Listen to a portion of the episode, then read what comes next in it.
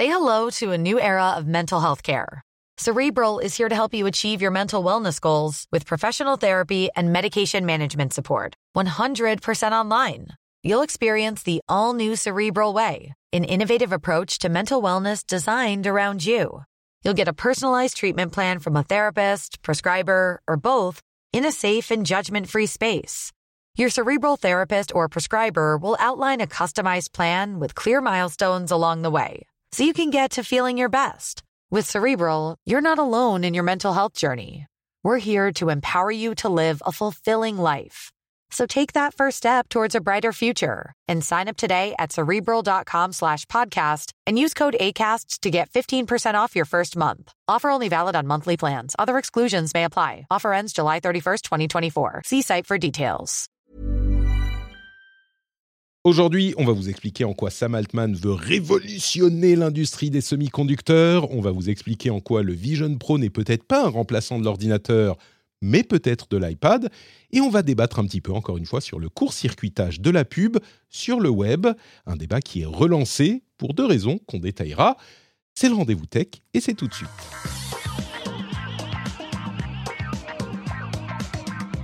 Bonjour à tous et bienvenue dans le Rendez-vous Tech, c'est l'épisode numéro 552, nous sommes en février 2024. Je suis Patrick Béja et je suis très heureux de recevoir des invités de talent et de charme, à commencer par Cédric Ingrand. Comment vas-tu Cédric? Écoute, ça va, ça va fort bien. Je, je suis content qu'au bout de quelques mois, j'ai réussi à, à résoudre les problèmes de réseau qui m'empêchaient de me connecter à Discord. Faut dire que Discord, bon, on va pas faire un débat d'experts, mais Discord c'est pas l'ami des administrateurs de réseau. Mhm. Discord c'est euh, quel, quel port faut-il ouvrir pour utiliser Discord? Tous les ports de 50 000 à 65 536. Ça fait ça fait beaucoup quand même. Oui, mais c'est comme ça. On en prend un aléatoire à chaque appel. Enfin voilà. Bon, donc ce problème est résolu et donc je te vois, je t'entends. Oh, c'est incroyable. C'est un vrai bonheur la technologie. Oui, c'est merveilleux. Merci d'avoir fait cet effort qui fait qu'on a une qualité irréprochable dans le son et l'image et qu'on peut admirer ton doux faciès. On a également le talent et le charme de Marie Turcan qui se joint à nous. Comment ça va Marie aujourd'hui? Salut, ça va très bien. J'ai pas pu mettre ma caméra parce que je suis sur mon téléphone, Écoute, euh, mais je suis très contente d'être là. c'est, c'est, tu sais, il fut une époque où je, quand je faisais des podcasts, je disais alors il faut euh, un micro comme ça, connectez-vous comme ci, faites comme Mhm. ça. Aujourd'hui, c'est juste non mais prends ton téléphone, c'est bon. Voilà, téléphone, les merveilles de la, de la technologie. C'est parfait. Merci d'être avec nous. Merci de prendre du temps pour euh, le consacrer un petit peu à l'émission. Et d'autant plus que, euh, comme on le disait avant de préparer, je me doutais un petit peu depuis quelques jours que tu avais eu le- l'Apple Vision Pro sur les, sur les yeux, sur la tête. Donc tu vas pouvoir Oui. nous en parler en live. C'est marrant, hein, on a suivi euh, Nicolas Lelouch bah, de la rédaction de Numérama. J'ai même pas dit rédactrice en chef de Numérama, Marie. Eh oui. Euh, Nicolas qui, est, qui a fait le voyage jusqu'à New York pour acheter un Vision Pro et qui du coup, Mhm. c'est c'est quoi? Il y en a deux en France, un truc du genre, ou peut-être un peu Oui, Ah non, il y en a- il y en a crois- plus ouais, que ça. hein. Je crois que je crois qu'il y a justement il y avait pas mal de Français qui ont fait le voyage aussi, euh, mais il y a peu de médias français qui, euh, qui, ont, qui ont fait le déplacement. Après, il y a des gens qui avaient des, des reporters et des journalistes déjà aux États-Unis, euh, mais c'est vrai que Nico a, a vraiment bien organisé son voyage pour pouvoir se déplacer, arriver le premier sur le l'Apple Store de la Fifth Avenue pour aller récupérer le Vision Pro. Il l'a ramené ici et puis maintenant. Donc on fait des tests, mais aussi on essaye un peu de, bah, on a pas mal de médias qui sont passés voir euh, l'essayer pour faire des reportages. Lui, il fait un peu la tournée aussi des plateaux pour venir un peu raconter ce que c'est. Euh, je vous avoue, moi, j'ai mis deux jours à le tester tellement euh, il y avait de l'engouement autour du produit parce que euh, Il y a un emploi dans- du dans temps, un, Google dans- Doc euh, c'est ça, ouais, plein, ouais, ouais. On, a fait un, on a fait un Google Doc et puis aussi on a envie de le faire tester à nos lecteurs et lectrices euh, parce que maintenant on a un site, euh, on a une version premium de Numérama, donc on- à, nos, à nos abonnés on, fait, on a fait un concours pour leur faire euh, venir essayer, donc il y a ça vu, aussi. oui. Et, euh, et donc, en- au final, ouais, j'ai mis deux jours à, à mettre vraiment le casque sur ma tête pour pouvoir, euh, euh, pour pouvoir vraiment savoir de quoi il s'agit. Du coup, je vous raconterai ça. Oui, tu nous dis ça dans, quelques minutes. C'est marrant, on parlait dans le Discord euh, de la commu de ce voyage justement. au moment de la sortie, évidemment, on parlait un petit peu de ah, alors il est dispo, il est ceci, il est cela. Et il y a des gens qui disaient, mais enfin, euh, quand même, Apple qui paye des voyages euh, à la presse française, il devrait le dire, il devrait préciser la presse, machin. Ouais. disais, mais de quoi tu parles? Non. Il bah, ah, Numérama, il y a Nicolas. Et je leur dis, mais non, mais pas du tout. là, c'est pas, enfin, le produit n'est pas en France. Euh, et donc, je pense que Numérama, il enfin, c'est évident, Numérama a payé euh, eux-mêmes. Bah, ils disaient, ah, mais ça coûte cher quand même. Et moi, ce que je disais, mais tu, te rends pas compte, c'est une opération de branding folle, quoi. Tout le monde va parler de Numérama. Et je pensais pas que ça serait à ce point-là. Je pensais que l'investissement, évidemment, valait le coup, mais ouais. Mmh, je pensais pas non plus pour être honnête. Donc, en effet, on a payé à la fois l'avion et le Vivian Pro, donc c'est vrai que c'est un beau déplacement euh, qui, qui, coûte un peu cher. Euh, mais en même temps, bah, nous, on fait partie d'un groupe où il y a aussi Frandroid, donc Frandroid va aussi pouvoir bénéficier de ce mmh. casque et de faire des tests. Et puis aussi, euh, en vrai, comme c'est la première fois qu'Apple sort un produit depuis 10 ans, euh, ça permet aussi de justement venir contrebalancer euh, les influenceurs, influenceuses qui, eux, euh, ont, peut-être plus les moyens de venir, de venir aller se jeter sur les produits. Et c'est vrai que, que les, on n'avait pas envie aussi de laisser cet espace euh, juste à des influenceurs et des influenceuses, euh, parce, comme, on, comme on craignait que ce soit le cas. Euh, alors évidemment, pour nous, c'est un, un, super coup hein, de, de, faire parler de Numérama là-dessus, mais, mais aussi de pouvoir venir avec un discours un petit peu plus modéré. Enfin, en tout cas, Nicolas a vraiment... Alors évidemment, il adore les produits et il adore tester euh, tester les nouveautés, mais à chaque début de vidéo, à chaque début d'article, on précise qu'en fait, pourquoi est-ce qu'on y allait C'est aussi pour, pour pouvoir justement porter un regard sur est-ce que euh, Apple va droit dans le mur ou est-ce que c'est vraiment le mmh. futur? Et, et ça reste, euh, et en vrai, pour l'instant, ça reste, euh, enfin, notre avis reste assez modéré sur la question. Mitigé, oui. Bah, on va en parler dans, dans un instant, mais oui, je crois que le, le, à vrai dire encore plus que le Vision Pro, ce qui, me, ce qui a surpris, peut-être toi aussi, comme tu disais, c'est le, le, les retombées que ça a eu cet investissement qui semble être qui semble avoir valu le, le prix quoi. Euh, ah non, mais c'est une très très belle affaire que vous avez fait. Joli coup, Baron. Hein, là, j'avoue que. Euh, et en plus, bon, bah, ça, ça, permet euh, de voir un petit peu de quoi il en retourne avec cet appareil, donc c'est très cool. avant de se lancer donc dans les gros news de la semaine, il y a plusieurs choses que je voulais dire. première chose, merci pour vos retours super positifs et super sympas sur le hors-série qui a été publié ce week-end sur les 10 ans de Patreon, parce que oui, ça fait 10 ans que j'ai lancé Patreon. Et euh, j'ai fait un hors-série pour parler de ça, du contexte, de euh, comment je l'ai envisagé à ce moment, de mon état d'esprit, de la vision de l'univers euh, de la création de contenu à ce moment et du financement participatif. Et j'en ai profité, pour répondre à quelques-unes de vos questions. C'était une première étape parce que ce lancement de Patreon était très modéré. C'était vraiment pour tester un petit peu. Et puis, ça c'est, euh, j'ai construit quelque chose là-dessus ensuite. C'est pas à ce moment que j'ai quitté mon boulot. Euh, donc, il y aura peut-être un épisode 2 du hors-série euh, Les 10 ans de Patreon dans quelques temps. Mais, merci pour vos retours là-dessus. Et d'ailleurs, visiblement, ça a motivé certains d'entre vous à rejoindre le Patreon aussi. Peut-être que vous écoutiez l'émission depuis un moment et que vous vous êtes décidé. Et donc, je remercie Francisco Texera, Gaëtan Nico, Canel Pellissolo, magnifique nom d'ailleurs, euh, Canel, euh, Maximilien, Damien Mouton, Fricazoïde, tout le monde a des beaux noms, hein, Fricazoïde évidemment aussi, euh, Guillaume Keng, Stéphane et Zoulrak, et les producteurs fidèles de l'émission, Lancelot Davizard et Eric Bastin.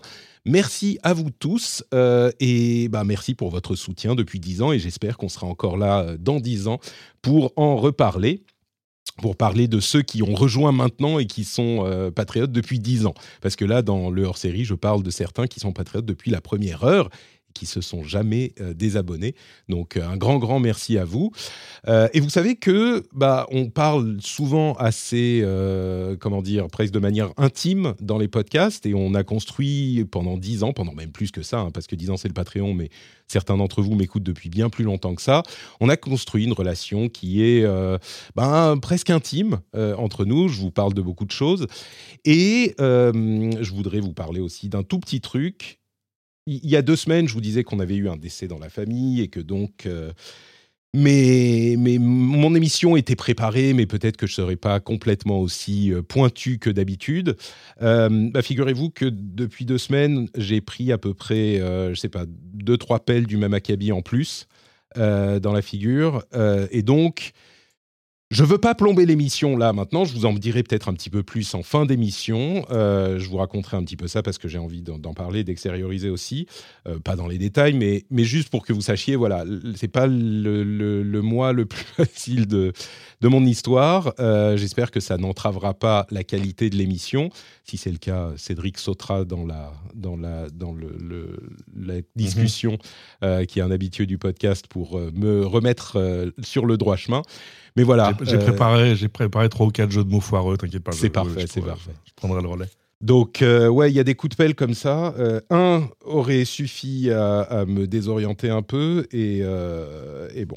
Donc, pas super. Je vous, en, parlerai un petit peu plus. Comme je disais, je veux pas plomber l'émission avant, même de la lancer.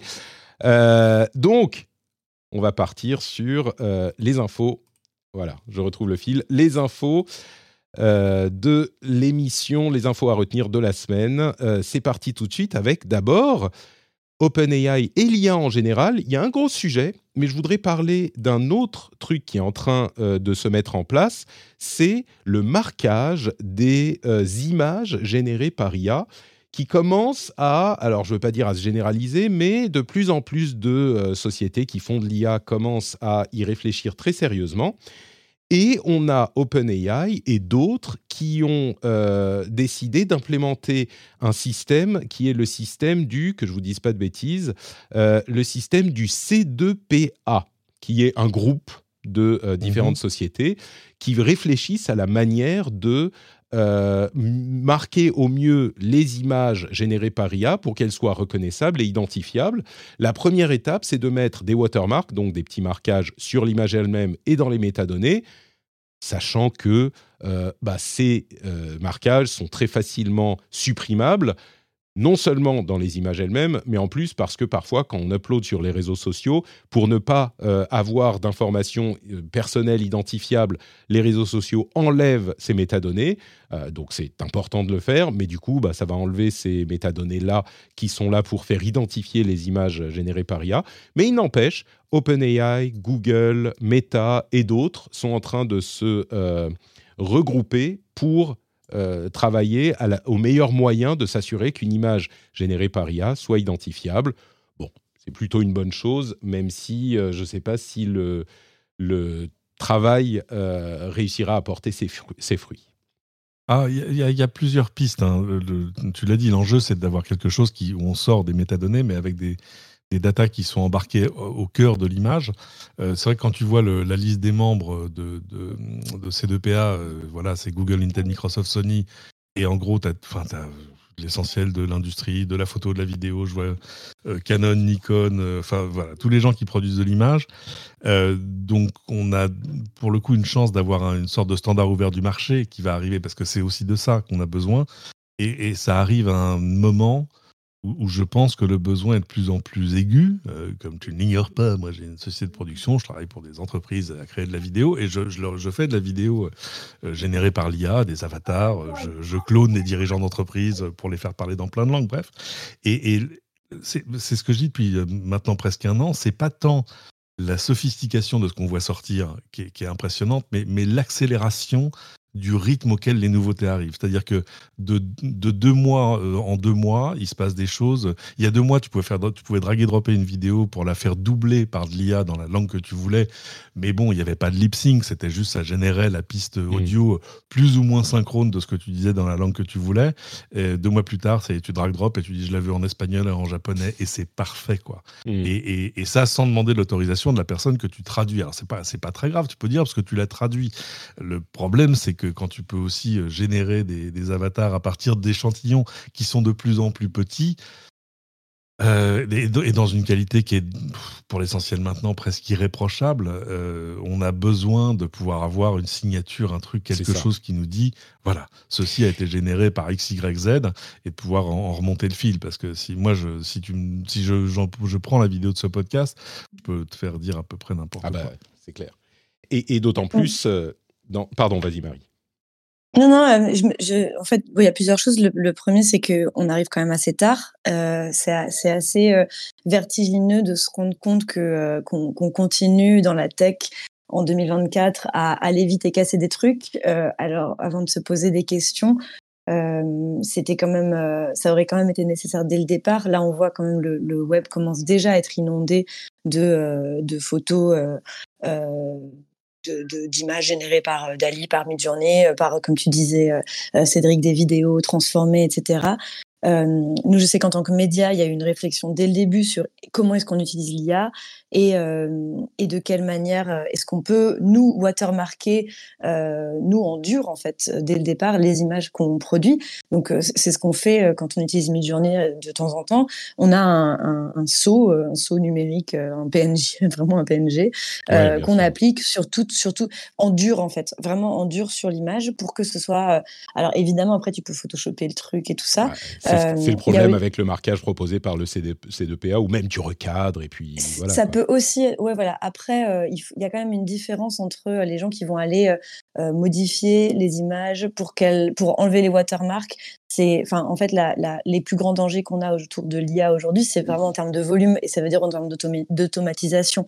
Donc, les, les, que le, ce sera génial si déjà 90% des images qui sont produites par IA et publiées sur le web et référencées par Google euh, seront identifiables. Mmh. Euh, et il y a quelque chose que moi je trouve notable et plutôt appréciable dans euh, la démarche de Meta notamment, c'est que donc là ils vont ils vont mettre en place plein d'outils pour détecter eux-mêmes les, les, images dégénérées par IA. Mais en amont, là bientôt ce qui va sortir d'abord, c'est vous allez vous-même pouvoir cocher une case dans Instagram ou Facebook quand vous mettez en ligne une image pour dire cette image a été générée par une IA. Alors, c'est vrai que ça se base sur la bonne volonté des internautes, donc évidemment que les gens pourront mentir, mais je trouve qu'il y a, c'est une c'est quand même une, un pas que, que j'avais pas vu récemment euh, dans mmh. la responsabilisation aussi des internautes en leur disant mais euh, parce que comme ça on pourra aussi les prendre en défaut en fait euh, en leur disant si vous, il, va falloir que vous mettiez euh, j'ai tous les droits de cette photo ou bien cette photo, je vous jure qu'elle n'a pas été générée par IA, euh, va falloir cocher la case. Et si vous cochez pas la case et que vous êtes pris en défaut derrière, bah, peut-être que votre compte pourrait être suspendu, peut-être que vous allez pouvoir être puni. Donc je trouve une, c'est assez intéressant de hum, de rendre actif l'internaute dans ce débat et dans ce combat-là. Et je pense que c'est une, une, manière de faire qui va, enfin, c'est une des rares manières de faire qui pourra potentiellement faire ses preuves sur le long terme, en mmh. fait l'idée qu'on puisse euh, du coup euh, effectuer une action sur le compte de la personne qui n'a pas euh, fait de bonne foi, ah qui a été de mauvaise foi dans, ce, dans cette, cette signalisation est, est important aussi, d'autant plus que, évidemment, la chose à laquelle tout le monde pense dans ce contexte de marquage, c'est les élections. Et 2024, on l'a déjà dit à plusieurs reprises, c'est une année où il y a énormément d'élections. Et tout le monde a le regard tourné vers les États-Unis, évidemment, mais il n'y a pas que celle-là. Il y en a qui sont beaucoup moins visibles, dans lesquelles euh, l'utilisation de l'IA peut avoir des effets euh, néfastes. Bon, je ne sais pas si ce marquage aura un impact là-dessus euh, aussitôt, mais je crois que la conclusion, c'est que bah, c'est bien qu'on s'intéresse à, cette, étape du développement de l'IA. Un, un, sujet qui est vraiment lié, qui est beaucoup plus concentré sur OpenIA, qui d'ailleurs a des revenus euh, annualisés. Annualisés, ça veut dire qu'on extrapole les revenus sur l'année. Euh, ils sont de 2 milliards a priori, euh, les revenus d'OpenAI. C'est pas mal hein, quand même pour une petite boîte qui vient de se lancer presque. Sam Altman n'est pas content de juste avoir, ne se contente pas plutôt, d'avoir juste transformé l'industrie de l'intelligence artificielle avec ChatGPT. Il veut désormais révolutionner, peut-être que le mot euh, est mal choisi, mais il veut transformer l'industrie des semi-conducteurs. Et pour ce faire, il est en train de lever de l'argent auprès d'investisseurs institutionnels et notamment du gouvernement des Émirats arabes unis. Et il veut lever, alors on dit il veut lever de l'argent, vous vous dites ok, il veut euh, quoi, euh, quelques centaines de millions, un milliard ou deux, non. Il veut lever, selon les sources du Wall Street Journal, 5 à 7 billions de dollars. Ça veut dire 5 000 à 7 000 milliards de dollars. Je, c'est un chiffre qui est tellement élevé que je, auprès de qui tu lèves ce genre d'argent? Enfin, clairement, auprès des gouvernements. Bah, des États, monsieur. C'est ça. Mhm. Euh, le but étant euh, très ambitieux de transformer l'industrie des semi-conducteurs. Dans un premier temps, en tout cas, euh, l'idée est de d'enlever à Nvidia le quasi-monopole qu'ils ont sur les puces qui sont spécialisées dans l'IA et donc dans l'établissement de modèles de langage et ce genre de travaux. il est vrai que Nvidia est la société qui a anticipé tout ça, qui s'est préparée à l'IA il y a des années. Il y a presque dix ans, ils ont vraiment commencé à s'y mettre et du coup, ils ont les puces les plus performantes qui sont le plus demandées. Et la crainte de Sam Altman est que ça impacte négativement le développement d'OpenAI, de l'IA en général, mais de OpenAI en particulier.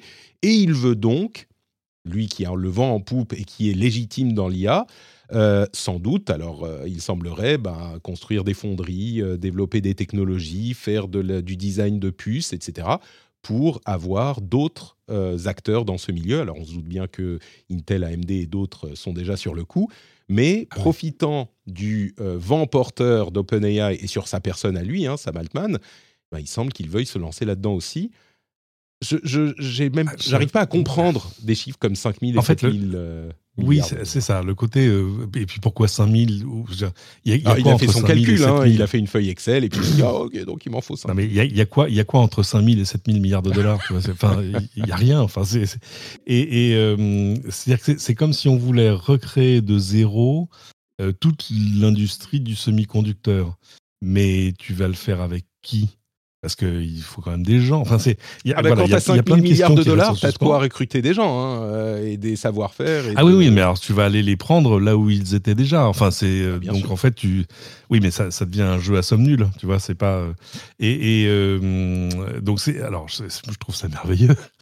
parce que c'est enfin, juste ébouriffant. Et c'est son côté. Ce que j'aime chez Sam Altman, c'est son côté très, euh, comment dire, pragmatique. Tu vois, un problème, une solution. euh, mais et puis et puis l'ambition du projet, c'est tout fou.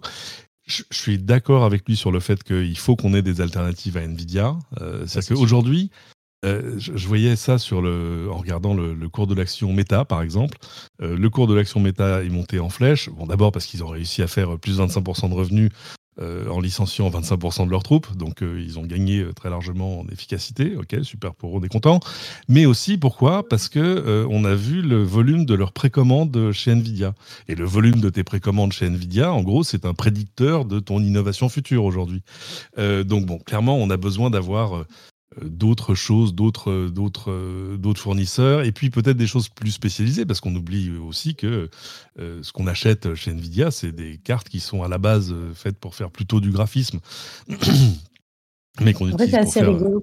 Pardon. Je t'en prie, je t'en prie. Je croyais que tu avais fini, excuse-moi. Bah, c'est assez marrant qu'on se dise que que, euh, que finalement, là, OpenAI essaye de, doubler la, enfin, de dédoubler euh, la concurrence pour éviter les monopoles de Nvidia, alors qu'en fait, OpenAI a juste envie d'être dans son monopole à lui et d'internaliser, de verticaliser la production euh, de, A à Z, pour le coup, avec Microsoft derrière, qui a, évidemment plein de, qui a aussi plein de milliards investis dans OpenAI depuis le, le début. Après, euh, moi, je me posais plus aussi des questions sur euh, euh, qu'est-ce que ça signifie aujourd'hui sur l'avancée des GPT-4 et, et de la techno telle qu'on la connaît aujourd'hui. Si, si maintenant Altman est en train de dire en fait, on va être limité par, la, par le hardware, qu'est-ce que ça veut dire sur, sur les possibilités de, de, de GPT Enfin, en gros, est-ce que ça veut dire qu'on va plus pouvoir du tout innover? En termes de, de ce qu'on a déjà, euh, je m'interroge parce que bah. on voit quand même comme le GPT a évolué en quelques mois. Donc c'est vrai que je me demande ce qui, aussi ce qu'on veut atteindre de plus. Quelles sont les vraies limites aujourd'hui euh, euh, qui vont être décuplées quoi?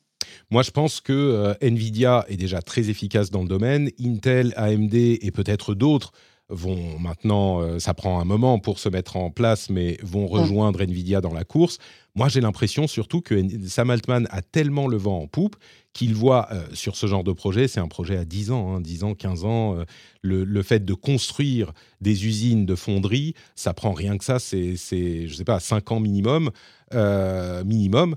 Et du coup, je pense qu'il a le vent en poupe et il se dit bon bah l'IA va faire tourner le monde et dans 5-10 ans, je veux euh, que avoir construit quelque chose qui est au, fondement euh, de ce qui fait tourner tous ces systèmes et donc il profite de sa popularité pour se lancer là-dedans. Je suis pas certain qu'on ait besoin de euh, Sam Altman fonderie pour que le, les semi-conducteurs, l'industrie des semi-conducteurs réussisse à fournir le monde en puces capables de faire de l'IA. mais par contre, le fait de se dire, bah, c'est mon domaine, je peux euh, me lancer dans ce, euh, dans cette activité qui nécessite tellement d'argent que c'est inaccessible, même aux plus grandes sociétés. Il y en a quoi Peut-être cinq qui pourraient se lancer là-dedans. Euh, et ben il se dit bah, je vais me lancer là-dedans, je peux lever tout ça, donc super, je vais, je, vais, je vais prendre une place qui est difficile à prendre. Euh, pour donner un exemple, les dernières machines de ASML, vous savez, ASML, c'est la société hollandaise qui fabrique des machines pour faire de la lithographie. les dernières machines sont en H, oui, c'est HN, High NA EUV, voilà, je ne dis pas de bêtises, c'est High Numerical Aperture Extreme Ultraviolet. Et eh ben, une machine, ça fait la taille d'un bus à deux étages et ça coûte 350 millions de dollars. Une machine, une.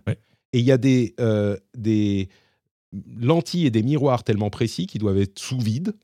Enfin, c'est des trucs hallucinants. Une machine coûte 350 millions de dollars. C'est la prochaine étape et ça permettra de réduire encore d'un tiers, un truc genre la taille des, des, des transistors. Donc, c'est inaccessible. Ce sont les, ce, ce, sont les machines les plus complexes produites au monde. Il n'y a pas de voilà.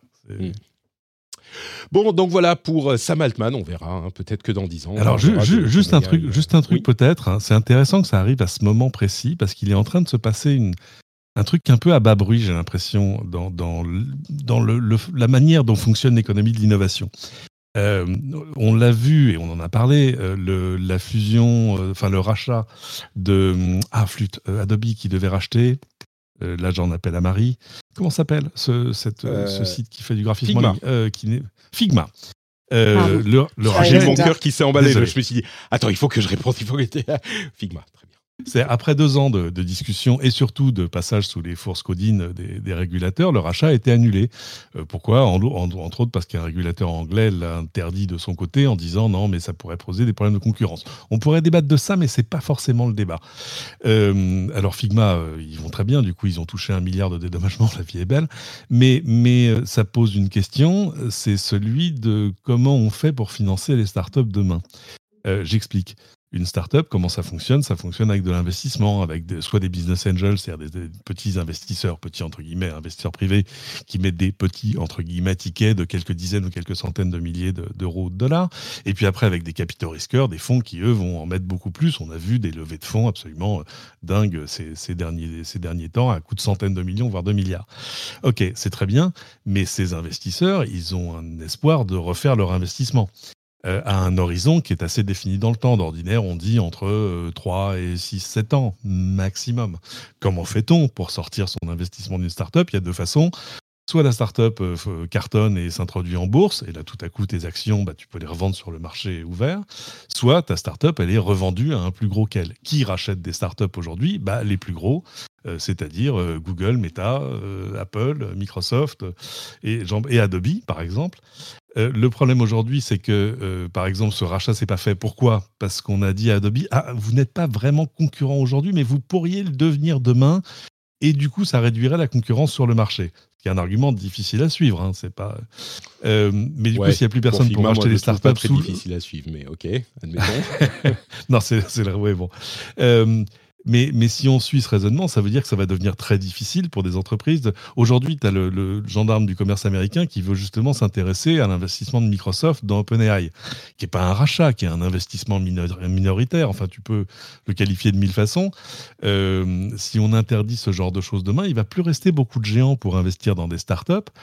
Euh, vu que la, voie de l'introduction en bourse est un truc qui, dont on pourrait dire que ça a eu payé en ce moment, euh, ça va devenir compliqué. Du coup, le, ce que, et là je reboucle sur OpenAI et sur Sam Altman, Sam Altman est très intelligent, ça on le savait, il arrive à un moment où justement tous ces gens qui ont de l'argent à installer, à, investir, euh, bah, se posent la question de dans quoi je le mets. Il va falloir que je le mette dans quelque chose qui est une vraie nouvelle activité qui a des chances de, porter ses fruits demain. Euh, du coup, en fait, c'est pas si con que ça. Enfin, c'est mm. pas si fou que ça de dire euh, j'ai besoin de 7000 milliards de dollars. Euh, c'est effectivement, ça pourrait, euh, ça pourrait être cohérent. Il se dit, personne n'a envie de mettre de l'argent là où il le mettait avant. Donnez-le-moi, j'en ferai, j'en ferai quelque chose de bien, je vous promets. Bon, c'est, c'est effectivement l'un des trucs les plus ambitieux qu'on puisse imaginer. Euh, on pourrait en parler longuement, mais on va avancer pour parler un petit peu alors de plusieurs choses. Le Vision Pro, évidemment, mais avant ça, je veux faire un petit détour par Apple et les revenus dont on parlait la semaine dernière. On disait notamment que les revenus de, des services chez Apple euh, représentait, je ne sais plus combien, 20 milliards sur le troisième trimestre, un truc comme ça, 23,1 milliards sur le troisième trimestre.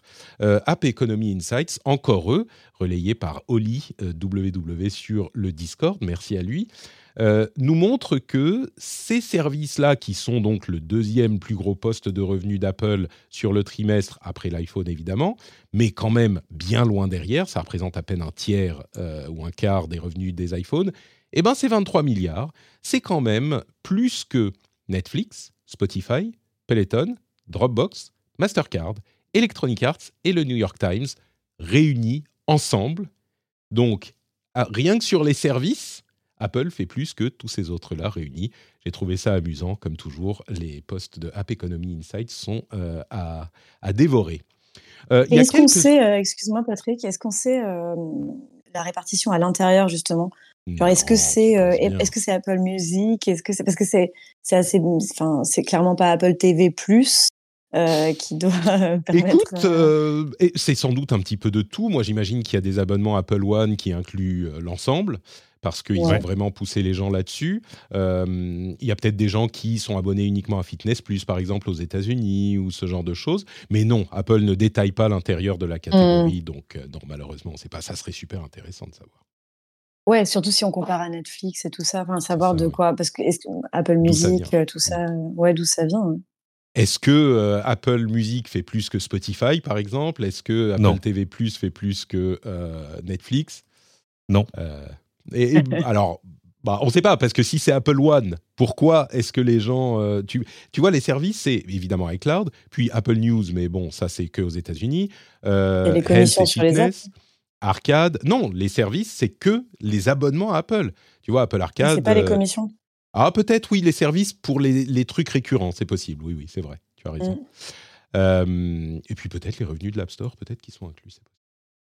Bon, enfin en tout cas, euh, ça fait beaucoup d'argent. Euh, d'autres résultats intéressants dans les résultats, euh, Snap, que il y a quelques années dans les colonnes de cette émission, je, comment on dit disparage en français, je, je mhm. dénigrais. t'en moquais. voilà, gentiment. Enfin, je me disais bon bah Snap, ça y est, ils se sont fait bouffer, c'est fini. Ils ont aujourd'hui, alors attendez, je retrouve le chiffre, 400 millions d'utilisateurs quotidiens 400 millions. C'est énorme, énorme. Et ils ont des revenus en hausse, etc. Snap, vraiment, c'est l'un des plus gros. Personne n'en parle, mais c'est l'un des plus gros comebacks de l'histoire de la tech, quoi. Euh, il y a trois ans ou quatre ans, ou peut-être plus longtemps, je m'en souviens plus, on les donnait comme euh, morts, quoi. Pas, tant que ça. Il y a même, il y a même deux ans, on disait bon, ça y est, il, manque que le dernier clou dans le cercueil, quoi. C'est un peu mmh. fini. Mmh. Mais un, il reste quand même une, population, euh, tu vois, genre, sauvagement accrochée à Snap. Et puis, euh, et puis c'est générationnel. C'est pour ça que toi et moi, on peut pas comprendre. Euh, Qu'on a besoin de Marie pour nous expliquer. nous, on, se, parle sur des, sur des trucs de vieux, quoi. Mais ouais, justement, en fait, en France, c'est une, une, des applications les plus utilisées chez les jeunes. C'est même la première application de messagerie. Et c'est un écosystème un peu fermé, notamment euh, dans les médias. Enfin, vous savez, quand, quand, on est en média, on essaye de se lancer sur plein de plateformes. Donc, on va faire des vidéos sur TikTok, sur Twitter, sur machin. Et puis sur Snapchat, il y, a, on peut pas, en tant que média, faire des vidéos sur Snapchat. Il faut mmh. avoir un partenariat, nouer des relations avec Snapchat qui vont ensuite vous accepter en tant que euh, contributeur euh, média et proposer des séries spécifiques. Et une fois qu'on est dans le rouage, ça peut rapporter de l'argent et ça peut être mis en avant, mais il faut réussir à passer ce cap. Et en fait, c'est tout un business model qui est extrêmement différent des autres plateformes et ça le rend vachement intéressant. Et c'est vrai que clairement, c'est le réseau social le moins couvert de la mmh. tech parce que c'est principalement un outil de messagerie one-on-one et que et que du coup, si on n'a pas envie de parler, à, si on parle pas à des gens de moins de 20 ans sur Snapchat, ben on n'utilise pas Snapchat et du coup on voit pas les. Mais pour l'anecdote, il y a six mois, Snapchat a lancé MyAI, un compagnon avec qui on pouvait discuter et sur Numérama, on a fait un petit article, vraiment un truc comment euh, pas comment utiliser c'était ou comment s'en débarrasser un truc comme ça c'était je crois que c'est un top 10 de nos audiences tech sur le sur l'année 2023 En fait, il y a eu, il y a, vraiment beaucoup d'utilisateurs de Snapchat, mais on les voit pas et surtout on leur parle pas et, à mon avis on leur parle pas assez parce que quand on voit l'audience que ça peut faire, c'est assez faramineux. Il faut, faut, faire plus d'articles sur Snapchat, trouver des trucs à, faire. ARM a rentré 824 millions sur le troisième trimestre, leur troisième trimestre fiscal. Je, trouve ce chiffre tellement ridicule par rapport aux chiffres des GAFAM. Bon, c'est beaucoup, hein, c'est presque un milliard sur un trimestre, donc ça va. Mais euh, étant donné qu'ils sont quand même la fondation euh, de tout l'écosystème mobile du monde, et plus même que juste mobile, euh, je trouve qu'un milliard, ça me surprend que ça soit si bas. Mais bon, bref. Spotify a également eu des résultats en hausse et ils ont atteint les 600 millions d'utilisateurs mensuels actifs. 600 millions, là aussi c'est beaucoup. C'est énorme. Et c'est d'autant plus, du coup, alors peut-être pas surprenant, mais euh, c'est d'autant plus, je ne sais pas, déprimant pour eux euh, qu'ils ne fassent pas d'argent. Euh, Spotify n'a encore, ils ont eu, je crois, un trimestre dans le rouge, dans, le, dans le noir, en positif, et sinon, ils font pas d'argent. Donc, euh, c'est vraiment une société qui est dans une situation particulière. Ils ont une popularité qui est indéniable, mais ils versent tellement d'argent aux ayants droit que eux bah ne réussissent pas à, être bénéficiaires. Ça n'aurait pas fonctionné sinon. Ils n'auraient jamais eu les droits. Ils ont lâché énormément de choses au début en termes de, en termes de capital, en termes de deal. Et donc, évidemment, ils sont, mais ils sont, ils sont le remplaçant du CD quand même. Hein. C'est euh, mm. voilà. Mais c'est dingue que le remplaçant du CD ne réussisse pas à être bénéficiaire, tu vois. C'est. Euh, mais il n'est pas bénéficiaire, mais il est contributeur. Tu vois ce que je veux dire? C'est-à-dire qu'il quand même contribue à l'économie de son écosystème. Et eh oui, mais le fait que la boîte de manière absolument massive. Évidemment, évidemment. C'est ça. C'est, alors ils investissent beaucoup, ils ont essayé beaucoup. On a vu tous les, toutes les choses qu'ils ont fait sur le podcast avec des investissements parfois un peu euh, enthousiaste, on va dire, mais qu'on ne peut qu'encourager. Hein. Je veux dire, ça a fait plaisir à tout le monde quand ils ont dit tiens, on va racheter une boîte de podcast pour 280 millions. Oui, bah, ça me paraît une bonne idée. Tout, tout, tout le secteur a dit oui, oui, c'est une super idée. Oui, d'ailleurs, c'est ça le prix maintenant. Voilà. euh, bon, ça n'a pas payé comme ça aurait pu payer, mais on, il je vous raconte même pas les, les, les, sommes que je refuse quand on me demande de racheter le rendez-vous tech. Hein. Je, je, dis ah non à des sommes mirobolantes. Tu vas te retrouver un jour comme l'un des le premier patron, c'était Deezer ou Dailymotion? Je crois que c'est Daily. Non, c'est Deezer, je sais plus. Qui a refusé 100 ou 120 millions. Enfin, euh, c'est le dernier truc à faire quand tu as 24 ans, malheureusement. euh, mais j'ai euh, bloqué le numéro de Sam Altman. J'en ai marre qu'il m'appelle. Tu vois, non, c'est vrai. Mais surtout avec le décalage, c'est chiant. C'est la nuit. Au milieu de la nuit. S'il te plaît, voilà.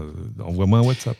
Euh, mais le, sujet le plus important là-dedans, j'ai commencé sur Apple et les résultats, et du coup j'ai parlé mm. d'autres résultats, mais je voulais parler un petit peu du Vision, du Vision Pro encore, notamment parce qu'il y a un article hyper intéressant de Mark Gurman chez Bloomberg, hein, Mark Gurman qui est leur spécialiste Apple, euh, qui connaît très bien le sujet, qui fait une réflexion intéressante, euh, et, alimentée par son expérience du produit et ses contacts chez Apple. Il dit en fait, le Vision Pro, c'est pas un remplacement d'ordinateur, c'est plutôt dans l'ambition d'usage et le type, euh, le temps d'usage et le type d'usage, c'est plutôt un appareil qui est euh, voué, dans un premier temps en tout cas, à remplacer l'iPad. Mmh. Et, accessoirement, euh, il dit que les ingénieurs d'Apple estiment qu'il faudra environ quatre générations pour que l'appareil soit véritablement fonctionnel et atteigne son potentiel. Bon, quand on voit les autres produits comme euh, l'iPad, justement, l'iPhone même ou euh, l'Apple Watch, trois, quatre générations, c'est pas si surprenant. On n'est pas si loin derrière avec l'Apple Vision Pro, mais l'idée que ce soit effectivement dans l'ambition du produit, non pas un truc qu'on va utiliser tous les jours pour tout faire, mais un petit peu comme l'iPad qu'on sort de temps en temps pour des usages spécifiques, tout à coup, ça me parle beaucoup plus. Il y a des usages qui font sens avec le Vision Pro, même aujourd'hui, et encore plus quand il aura une, euh, une, une maturité un petit peu plus grande. Mais du coup, Marie, toi qui l'as eu sur les yeux, pour de vrai, euh, et sur la tête, euh, est-ce que cette manière d'envisager les cas d'usage du Vision Pro te paraît cohérent euh, te cohérente Et puis plus largement, euh, qu'est-ce que tu penses toi de, de l'appareil? Oui, en fait, ça, a vachement de sens. Euh, et moi, je l'ai compris aussi quand je l'ai essayé il y a quelques jours. Je vous avoue que moi, je, je partageais pas, je partage pas l'engouement de base pour euh, les casques et pour la réalité euh, virtuelle et la réalité mixte, tout simplement parce que je pense qu'on manque encore un petit peu de, de, de projets de société derrière ce genre d'innovation très coûteuse. Et c'est un peu ce qu'on a reproché à Mark Zuckerberg euh, quand il a voulu lancer son métavers et qu'en fait, au bout de deux ans, on s'est dit, mais en fait, pourquoi tu fais ça et pourquoi tu investis ces milliards euh, là-dedans? Et à, à l'heure actuelle où quand même on essaye de se s'inquiéter un petit peu de, de, la planète et de, et de là où on va et pourquoi on fait les choses, euh, ça pose des questions. Maintenant, euh, et aussi, je, remarque quelque chose que je voulais vous faire part, de toute façon, on l'a tous remarqué à la rédaction de Numérama, c'est qu'il y a une vraie segmentation aujourd'hui pour l'intérêt de ce produit entre les hommes et les femmes. Euh, je crois que c'est la première fois que je vois une segmentation si frappante. Euh, il y a euh, euh, tous les hommes de, euh, du groupe média euh, Numérama, humanoïde, qui, euh, qui, qui sautent sur Nicolas vraiment, euh, vraiment, du, enfin, tout le monde veut l'essayer. Chez les meufs, on a quand même vraiment, vraiment un désintérêt ou un manque d'intérêt ou en tout cas vraiment, un, un, mais, mais je pense que c'est vraiment, c'est même pas, c'est pas du dédain ou c'est pas de, et c'est pas une incompréhension de ce que c'est. C'est vraiment, on comprend ce que c'est et on s'en fiche. Et je trouve que c'est, c'est, je le dis pas du tout de manière vindicative, hein, je le dis de, je, je suis assez surprise quoi. et ça, ça m'interroge vraiment beaucoup, beaucoup mmh. sur à quel, j'essaie de comprendre à quel pourquoi, à quel point euh, on a cette, cette segmentation-là. Donc ensuite, il, on a, y a des pistes peu... peut-être dans la dans la newsletter de Lucie. Euh, c'est exactement ce que j'allais dire. Ouais. Oui, d'accord. C'est ça, c'est dans Règle 30, euh, la, la, newsletter de Lucie euh, qu'on qu édite sur Numérama, où, où, elle parle notamment de ce côté euh, regarder, être regardé, qu'est-ce que ça veut dire ben, pour, les, pour, les, pour les femmes de, de mettre un casque et de s'enfermer dans un, dans un monde et de ne pas pouvoir contrôler ses environs, dans un monde où nous, on a, on a plus été éduqués à, à, à, prêter attention à, à, à l'extérieur et au, au, fait que d'être regardé par, par, le, par le regard masculin. bon, ça, évidemment, c'est que c'est que des pistes. Et pour l'instant, euh, enfin, je vous, recommande la newsletter. On l'a mise en ligne sur le sur Numérama ce week-end, qui s'appelle l'Apple Vision Pro, est une vision d'homme. Euh, et en plus, c'est intéressant parce que cet article-là, il vient compléter une couverture qui est extrêmement exhaustive sur Numérama, notamment. Oui, c'est pas que vous en avez pas parlé ou que c'est un regard en plus. Enfin, ouais, c'est ça. Pardon. Au contraire, c'est que du coup, on peut se faire, c'est qu'on peut se faire, on, on peut prendre, euh, on peut se permettre d'écrire ce genre d'article aussi parce que bah, on a le produit et puis de l'autre côté, on le teste d'un point de vue technique. Et du coup, j'en viens au truc technique. Euh, donc moi, je l'ai testé. J'ai aussi été bluffée euh, clairement, il y a, y a, quelque chose. Enfin, j'ai testé plein de cases de réalité virtuelle. Euh, ça n'a rien à voir dans, dans, la, dans la fluidité, dans le, le eye tracking m'a beaucoup impressionné, c'est-à-dire ben, si je si je si j'affiche le site numérama.com et que je veux euh, je veux cliquer sur un article, ben, j'ai vraiment juste à le regarder. Euh, il est c'est d'une précision euh, impressionnante. Alors en plus il y a ce côté un peu science-fiction. Hein. On se projette dans Minority Report, on se projette dans tous ces trucs euh, dans Ready Player One où on contrôle juste avec le doigt euh, l'interface. Euh, et puis surtout, pour moi, le nerf de la guerre là aujourd'hui, c'est le divertissement. Euh, il y a des Apple a fait des contenus très spécifiques, euh, notamment euh, en, en, 3D pour découvrir des dinosaures. Tu peux aussi aller voir Alicia Keys dans son dans son studio d'enregistrement, filmé en, immersion totale, où tu peux vraiment, t'as vraiment l'impression d'y être quoi. Et, et, je trouve que là, niveau qualité de l'image, de l'immersion, il y a un step qui a été franchi, c'est une évidence. Euh, c'est un truc que je pourrais euh, mettre dans mon canapé quand je suis seule chez moi pour regarder un film, pour me faire une, une immersion ah oui. totale, pour Même, je pourrais le faire. Donc, donc toi, tu, tu, ce que, oui, ce que tu dis, c'est que tu n'as pas été convaincu par les casques de réalité virtuelle jusque-là.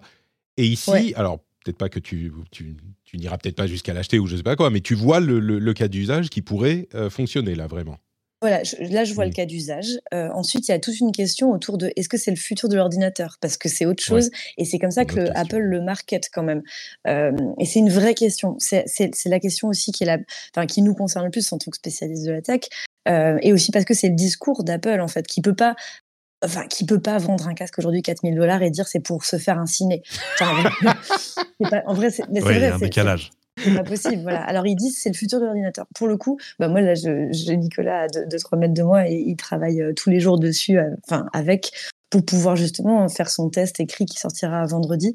Euh, pour pour euh, pour montrer pour pour dire est-ce que c'est vraiment le futur de l'ordinateur? Lui il euh, y a il y a des avantages c'est-à-dire ce côté un peu vraiment tu as l'impression d'avoir beaucoup plus d'espace, tu peux travailler avec plusieurs fenêtres devant les yeux et tout ça. Moi, je, trouve que ça reste un peu un gimmick. Néanmoins, pour vous décrire d'où je parle, je trouve aussi que l'iPad est un gimmick. Hmm. Donc, ah. Donc ça se rejoint, hein. tu vois, Gurman a peut-être vu un truc. c'est ça. C'est que c'est assez parlant parce que, enfin, moi j'aime bien travailler sur un ordinateur. j'ai mon petit MacBook, j'ai mon clavier, j'ai mon écran, je ferme l'écran quand c'est fini et puis et je passe à autre chose. Le côté, moi ça me ça me fait pas envie d'aller écrire un article avec un casque sur la tête. Je, ne vois pas l'intérêt. Personne, enfin, je, je. Peut-être qu'une fois que tu l'as sur la tête, tu comprends, mais c'est plaisant. Je pense que c'est plaisant, mais je mmh. pense que, en effet, avec toutes les contraintes que ça, que, que ça apporte derrière, c'est compliqué. Et après, bah, comme dit, je trouve que c'est, ça reste compliqué à comprendre en termes de projet de société, en termes de projet d'investissement même. Enfin, aujourd'hui, il y a quand même, enfin, ça fait quand même des décennies que la tech et, et, les Gafa se substituent aux États pour certaines choses, qu'on a du mal justement à, à les réguler, qu'on a du mal à, collaborer entre État et entreprises privées. Et là, du coup, on a une entreprise privée, bah, la, la, la plus suivie au monde, hein, clairement, en termes d'innovation, c'est quand même qui décide de pour la, une des premières fois, suivre un peu le mouvement de se dire euh, bon ben allez on y va peut-être que la réalité virtuelle c'est le futur et, et je me pose en, je, me demande qu'est-ce qu'on a envie de révolutionner là-dedans euh, un peu comme quand l'Apple Watch était sorti. Moi, pour le coup, pour l'instant, avec Nico, on parle souvent euh, de l'Apple Watch plutôt que le casque, mmh. que l'iPad en comparaison parce que l'Apple Watch, bon, ça reste un, ça reste bon, ça reste un produit qui a, et puis ça reste un produit qui a jamais vraiment trouvé son utilité profonde. Mmh. ok, là ces derniers temps, ces derniers temps, ok, on peut, on peut trouver si on a le Covid ou pas parce que la température de son corps augmente, mais globalement, ça reste un outil assez cher. C'est un moniteur de santé et de fitness, bon, qui est pas indispensable. et aussi un outil, oui voilà, pas indispensable, c'est sympa, c'est un gimmick, ça, ça, coûte un peu cher, mais c'est pas Peut-être que euh, quand la Vision Pro coûtera 400 euros, il trouvera à peu près le même public. Il mmh. euh, faudra, faudra voir. Mais et puis pour finir le truc, euh, la comparaison avec l'Apple Watch, on, a aussi ce truc de segmentation de genre. moi, je connais des femmes qui ont des Apple Watch principalement, c'est aussi des hommes qui leur ont fait euh, le cadeau euh, à la, à la base. Je ne sais pas si c'est un peu pareil dans votre entourage. Oui, elle le porte. Euh, ça reste quelque chose qui est pareil, assez segmentant. C'est pas du tout comme le téléphone, le smartphone ou, les, ou les casques AirPods Max qui, qui sont beaucoup moins genrés. Donc, c'est mon impression aussi pour la, pour la Watch. J'ai l'impression que c'est surtout des mecs. Mais bon, la, fin, l'Apple Watch, moi je, moi je, porte la mienne tous les jours et je suis le premier à vous dire que ça sert pas à grand chose. Si, ça, ça me fait lampe torche, comme les gens le savent euh, ici, quand il fait noir, c'est pratique d'avoir une lampe uh-huh. torche. Mais, mais sur le, le, le Vision Pro, euh, y a, alors, tu évoquais tout à l'heure déjà l'idée que euh, est-ce qu'il faut move fast and break things ou y réfléchir avant. Moi, je suis intimement convaincu qu'on ne peut pas réfléchir à un truc qui n'a pas encore été inventé. Enfin, si on peut, mais je veux dire, on va à un moment, il faut créer le truc pour savoir ce que ça fait, les effets que ça va avoir, avant de se dire, euh, bah, on pourrait le faire plutôt comme ci ou plutôt comme ça. Avec bien sûr de la mesure, on peut évidemment réfléchir aux effets qu'un truc peut avoir et puis euh, essayer d'anticiper. Mais il y a quand même euh, des choses qui sont difficiles à anticiper quand on ne les a pas vues en mmh. application parce qu'on ne sait pas ce que ça va donner. Mais bon, c'est le propre de l'innovation. Hein. c'est vraiment. Euh, et puis c'est comme ça que notre monde s'est construit dans la tech. Euh, euh, on a lancé des produits et puis il y en a, il y en a qui marchent, il y en a qui marchent pas. Mais la manière dont on a innové ces, ces deux dernières décennies, elle cause aussi des. Il y a aussi des conséquences qui sont plus larges que le monde de la tech. Il y a des conséquences sur, sur l'écosystème, sur l'écologie, sur sur d'autres choses qu'on commence mmh. pour le coup à prendre en compte qu'on n'avait pas avant. Donc c'est des paramètres qui sont intéressants. Sur, la question de l'IA, par exemple, je ne veux pas revenir, on est en train de parler du Vision Pro, mais sur la question de l'IA, euh, les risques qu'on constate aujourd'hui, qui sont ceux des deepfakes, de la manipulation, de la désinformation, euh, bah, c'est des risques qu'on avait déjà prévus, par exemple. Et jusqu'à ce que l'IA soit effectivement là, bah, je veux dire, il y a mille choses qui peuvent euh, causer des risques, qui peuvent causer des problèmes. On ne peut pas euh, se lancer et, appliquer, je ne sais pas, des lois, des décisions sur des trucs qui n'existent pas encore, parce que c'est potentiellement risqué. Sinon, on se met à réguler mille choses qui n'ont pas encore été créées. Enfin, c'est pas, moi, je trouve ça pas raisonnable, quoi.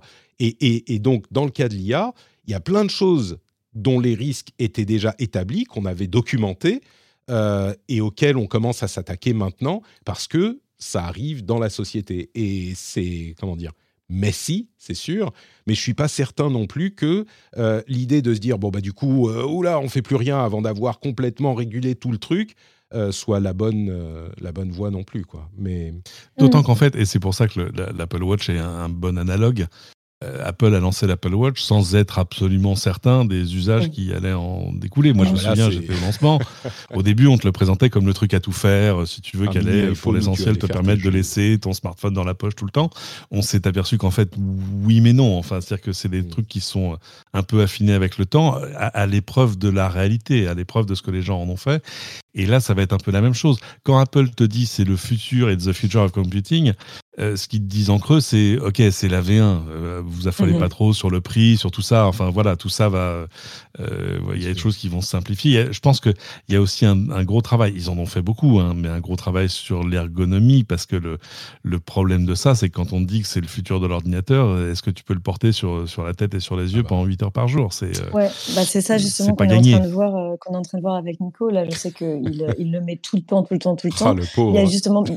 Non, mais bon, il kiffe. Hein, ouais, d'accord. Euh, le pauvre, on va euh, pas trop le plaindre non plus, d'accord. Ça a été bien, euh, ça a été bien pensé en termes de poids. Après, ouais, j'avoue, moi, je l'ai mis sur ma tête 15-20 minutes. Au bout d'un moment, j'en avais marre. Mais que, je, trouve, je trouve pas ça agréable en fait d'avoir un truc de 800 grammes à peu près sur le sur le visage. Donc ça reste ça reste un petit poids. Et puis, euh, ouais, quand on l'enlève, c'est ce que, d'ailleurs, c'est un article que Nico va écrire bientôt. Euh, c'est, euh, OK, c'est vraiment super, mais la vraie vie, c'est sympa aussi. Et j'étais content. Enfin, en gros, en mode, j'étais quand même soulagée d'enlever mon casque après une grosse session, quoi. Et je pense que c'est ça qu'il faut bah, réussir à rappeler.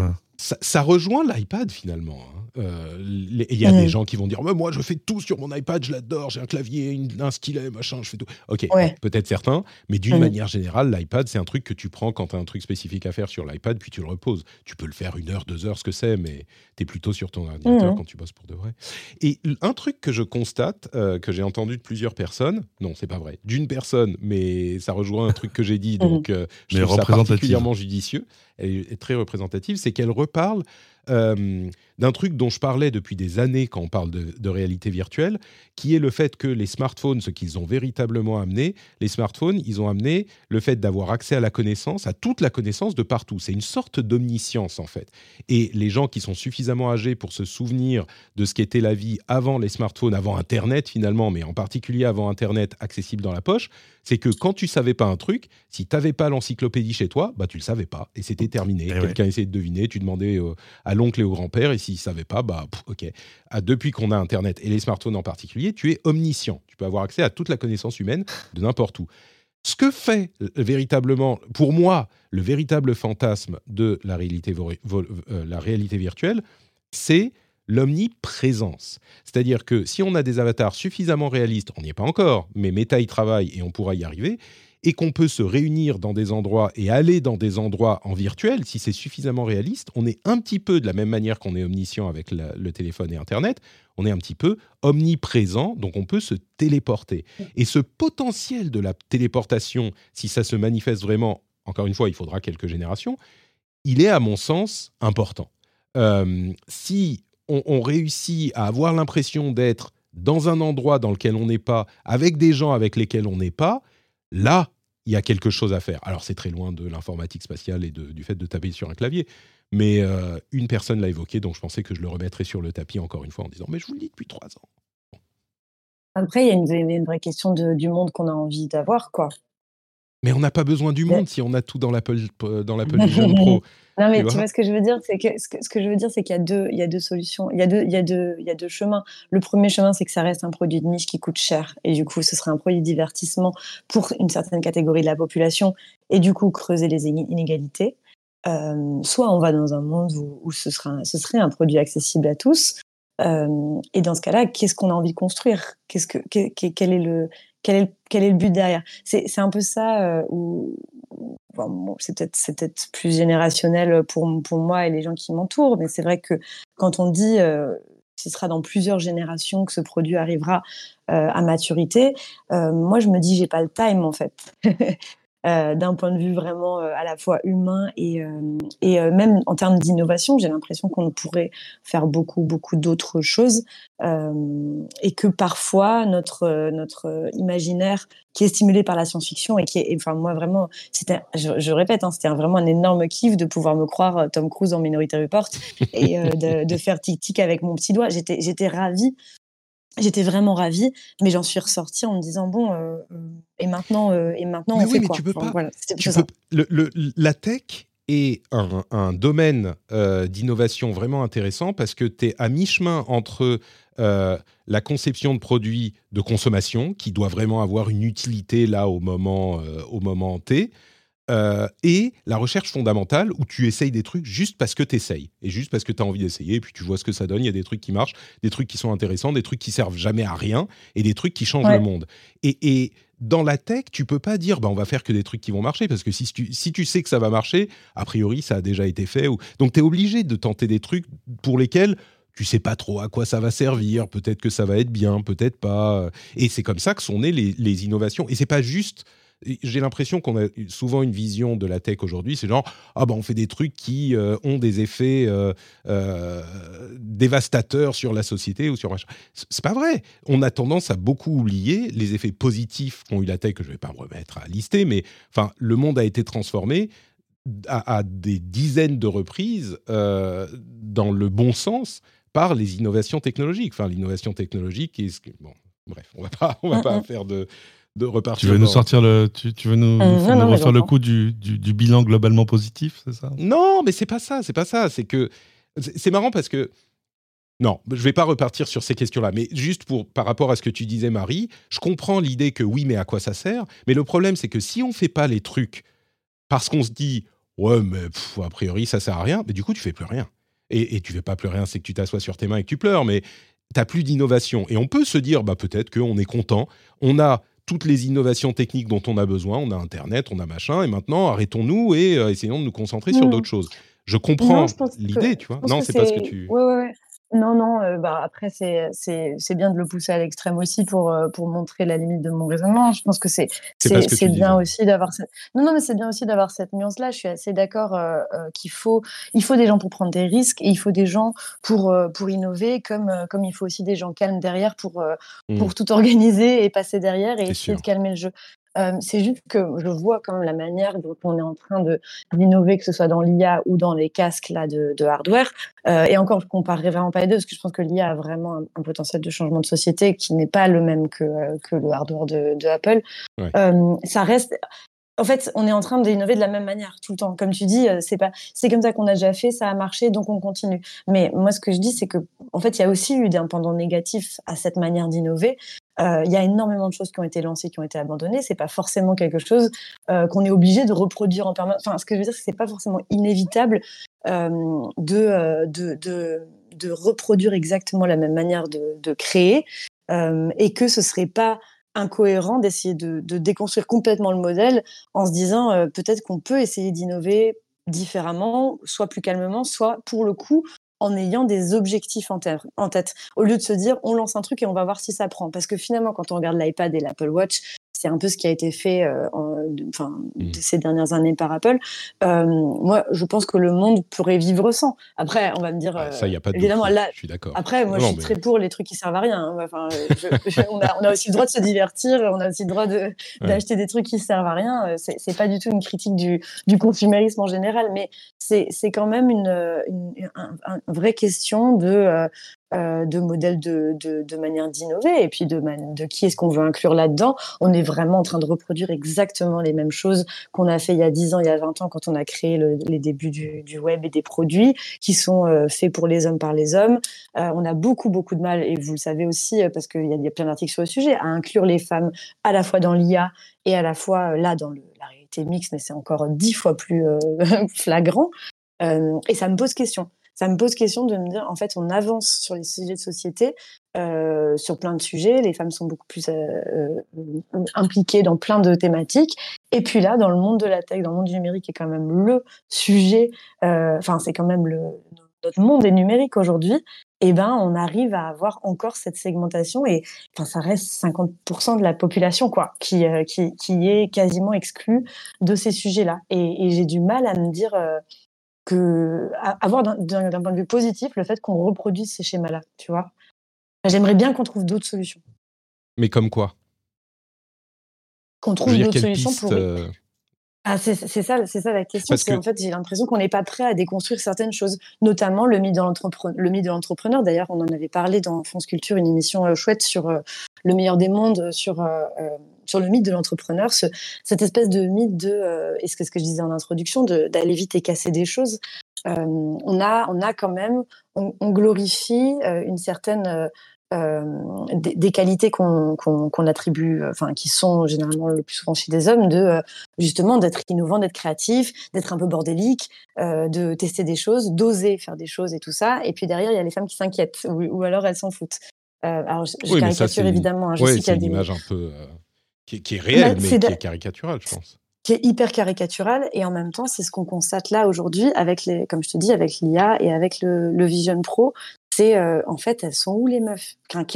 et, et, et, de quoi à quoi elles pensent? Et c'est ça aussi. Enfin en fait euh, est-ce qu'on est vraiment tellement déconnecté qu'on pense pas du tout aux mêmes choses? On s'inquiète pas du tout des mêmes choses? On n'a pas les mêmes problèmes? Enfin qu'est-ce qui fait que aujourd'hui on, enfin j'aime ce serait ce serait chouette d'arriver à avoir un pan euh, euh, un pan différent de l'innovation.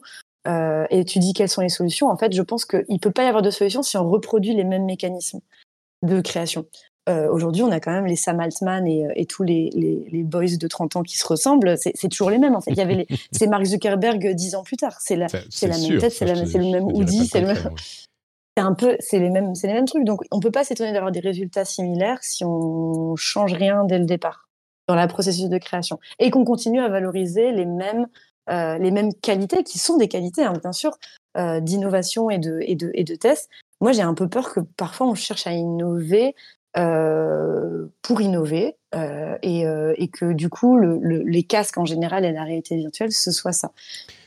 Tout sans... ceci étant dit, c'était mmh. extrêmement euh, c'est une très belle prouesse technologique et je pense que tous ceux qui sont sensibles à la technologie et à la qualité de, de l'innovation, enfin, seront fous du Vision Pro. Ça, ça j'en suis sûr.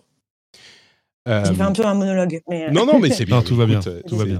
C'est pour ça que je suis content de te recevoir aussi. Mais sur la question euh, spécifique, moi, je ne vais pas forcément parler de, de, euh, de, la question de la segmentation dont je suis complètement conscient et je suis d'accord que c'est un problème. Euh, la segmentation et l'aspect genré de l'innovation. Mais sur la question de la méthode de l'innovation, euh, oh, bah, peut-être que je me répète un petit peu, mais on ne peut pas savoir a priori quels trucs vont fonctionner ou pas. Et oui, il se trouve que le euh, l'Apple Watch et le Vision Pro, bon bah les nanas s'en foutent, donc euh, c'est un constat, c'est sûr. Mais on a, euh, enfin c'est ce qu'on semble constater aujourd'hui, mais euh, le, tu peux pas savoir a priori lequel va aller dans quelle catégorie. Et l'iPhone, par exemple, qui, euh, au-delà de la question du genre, a eu un impact important, et je pense positif, euh, sur le mmh. monde, l'iPhone et les smartphones en général, hein, de la génération de, de, de l'iPhone, euh, et ça, tu pouvais pas savoir avant. Je veux dire, Apple, avant de, de se lancer à corps perdu, effectivement, dans une course ridicule avec euh, le Messi visionnaire qui va dire non, on va faire comme ça, on va faire encore plus petit, on va faire, euh, je décide qu'on va. Mmh. C'est complètement dans le schéma que tu décris et dans la caricature de l'innovateur et de machin. Bah, en fait, ça donne aussi, en gros, ce que j'essaye de dire, c'est que ça donne aussi des résultats comme l'iPhone, ça donne aussi des résultats comme le web, comme Internet, comme c'est la base de l'innovation, c'est que tu essayes des trucs et que tu sais pas ce que ça va donner et que c'est euh, Messi, quoi. Donc, euh, mais peut-être mmh. qu'il y a peut-être qu'il y a un autre moyen de, de, faire les choses et d'être euh, euh plus, de considérer plus des, des aspects importants, mais je sais pas. Je suis bon, je, je, je, tourne un petit peu en rond. C'est hyper intéressant. Peut-être du tout. on a posé. Mais... Non, pas du tout. On a, on a posé les bonnes bases, je pense. Puis euh, c'est pas quelque chose où on a des solutions toutes faites. Hein. Si ouais, on en avait, euh, on, on, aurait une parité exemplaire partout et ce serait facile. Ouais. Après, ça reste, euh, je trouve que ça reste intéressant à, à débattre. Je suis d'accord. Euh, Cédric, je sens que tu, tu, tu brûles d'ajouter quelque chose, mais je pense qu'il faut qu'on avance un non, petit non, peu. Non, non, non, non, avance, avance. Ok, d'accord. Where's that dust coming from?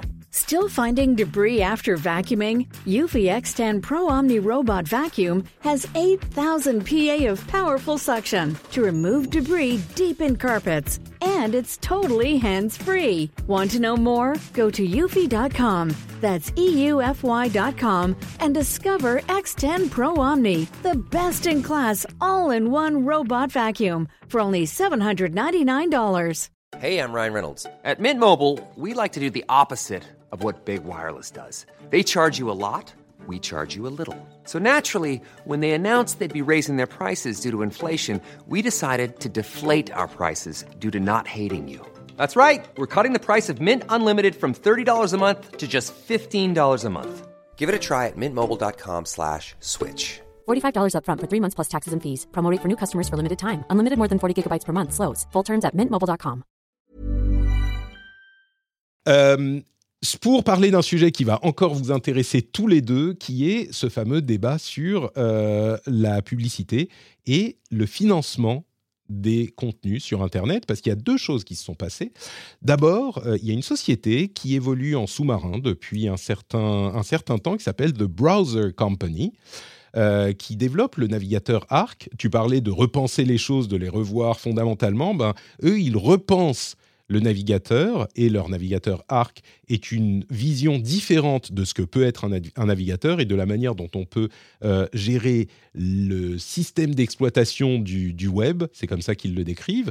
Arc est encore en bêta privée, mais ils ont lancé une application qui s'appelle Arc Browser Search, qui lit les résultats d'une recherche, va aller investiguer, euh, décrypter les pages des résultats, donc les liens sous les résultats, donc lire les pages web des résultats, et construire une page web résultante qui va répondre à votre requête dans le moteur de recherche avec juste une page web bien organisée sans que vous n'ayez besoin d'aller regarder dans euh, les résultats les pages des résultats pour obtenir vos réponses. Donc il vous extrait les informations, les met en forme et vous les présente dans une page web préconstruite qui n'a plus rien, euh, n'apporte plus rien en fait en visite au euh, site dont l'information est tirée. Bien sûr, les sites en question, euh, qui sont du coup plus rémunérés, ils ne sont pas hyper contents. Il y a un autre euh, événement qui a eu lieu la semaine dernière, qui est un petit peu lié, qui est vous connaissez peut-être le youtubeur Julien Chiez, qui est Évidemment. Qui fait des euh, reviews qui parlent de jeux vidéo, d'actualité et de Mhm. jeux, euh, qui est un petit peu controversé par certains aspects, mais euh, qui est très très très populaire, qui est un ancien journaliste, qui travaille très dur, et qui a, euh, lors d'un de ses lives, bloqué une personne qui utilisait AdBlock. Il, est en train, il était en train d'expliquer YouTube Premium, et euh, il était sur YouTube, hein, ou Twitch. Euh, il expliquait YouTube Premium et comment ça marche, et la pub, etc. Et il y a une personne qui vient dans son chat et qui lui dit, écoute, moi j'utilise AdBlock, du coup je ne vois pas les pubs sur YouTube. Et dans un coup de sang, il a dit, ah bah tu utilises AdBlock, ok, moi je te bloque. Et il a bloqué la personne. Entre parenthèses, il l'a bloquée, ça veut dire qu'elle est bloquée, euh, elle ne peut plus participer au chat. Elle peut quand même regarder la vidéo, donc c'est pas non plus qu'elle a plus accès à ces vidéos. hein. Mais la- un clip a été extrait de cette partie, euh, c'est une minute à peu près, et il a, euh, au moment où il dit bon bah tu utilises AdBlock, moi je te bloque, et puis il fait une comparaison avec je vais au- au- chez le boulanger, je prends un croissant et je ne le paye pas. Ça a provoqué énormément de discussions. Euh, et d'autant plus parce que euh, Julien Chiez a ses défenseurs et ses, euh, ses pros et ses, ses contres. Mais donc, ça a relancé un petit peu ce débat. Et moi, j'ai participé à la discussion en, donnant mon avis.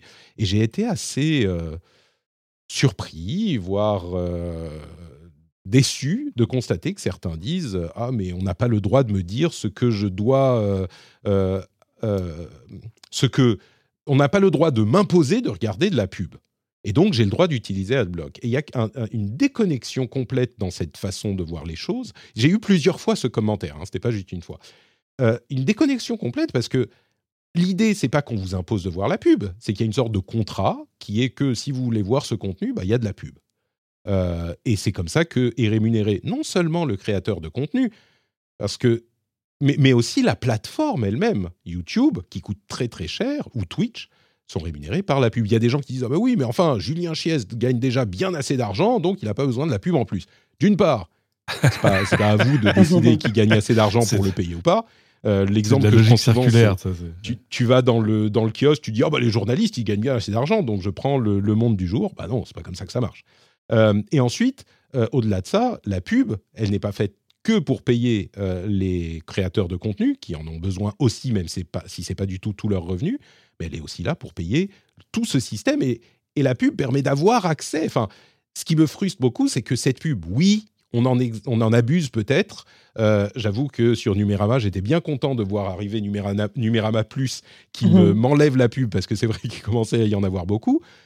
On en abuse peut-être, mais c'est pas que on nous l'impose et que euh, du coup c'est un, c'est une plaie sur notre vie. C'est que la pub nous permet d'avoir accès à du contenu gratuitement. C'est ça que ça permet. L'alternative, c'est pas on, bah, on a le même contenu sans pub. L'alternative, c'est ce contenu est payant et il a pas et on n'a plus accès au contenu. Donc la pub, oui, on en abuse, mais c'est une démocratisation de l'accès à ces services, à cette information, etc. Bref, bon. Il n'empêche. On oublie des choses. Ça, c'est comme le, tu te poses pas la question de l'eau courante jusqu'au jour où il y a plus d'eau. Euh, tu te poses pas la question de, de, ce que coûte, par exemple, l'opération d'une plateforme comme YouTube. Personne ne se pose la question. Enfin, tu, vois, tu cliques, ça marche, tu regardes des vidéos, c'est devenu comme l'air que tu respires.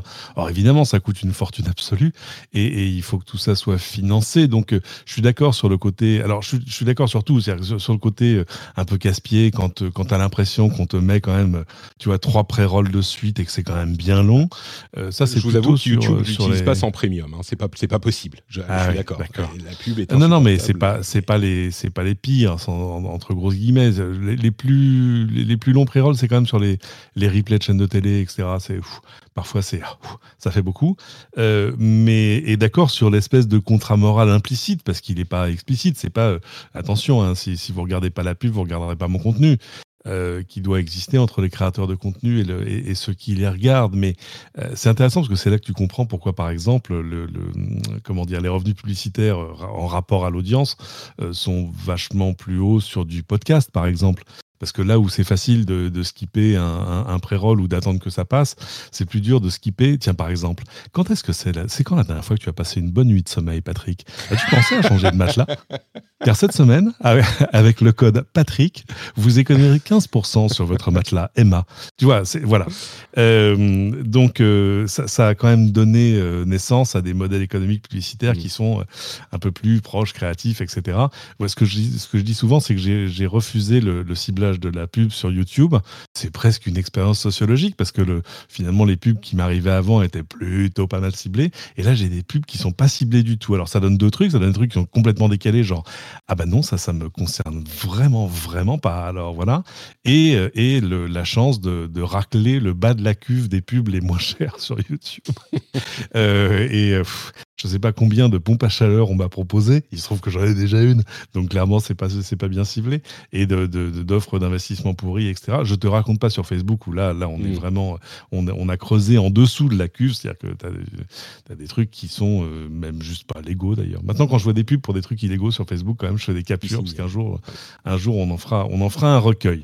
Mais euh, bon après c'est un peu tempête dans un verre d'eau, c'est-à-dire, moi je connais bien Julien Chess depuis bien longtemps, il venait dans mes émissions, etc. C'est un garçon dont je connais les qualités et, l'enthousiasme, dirons-nous.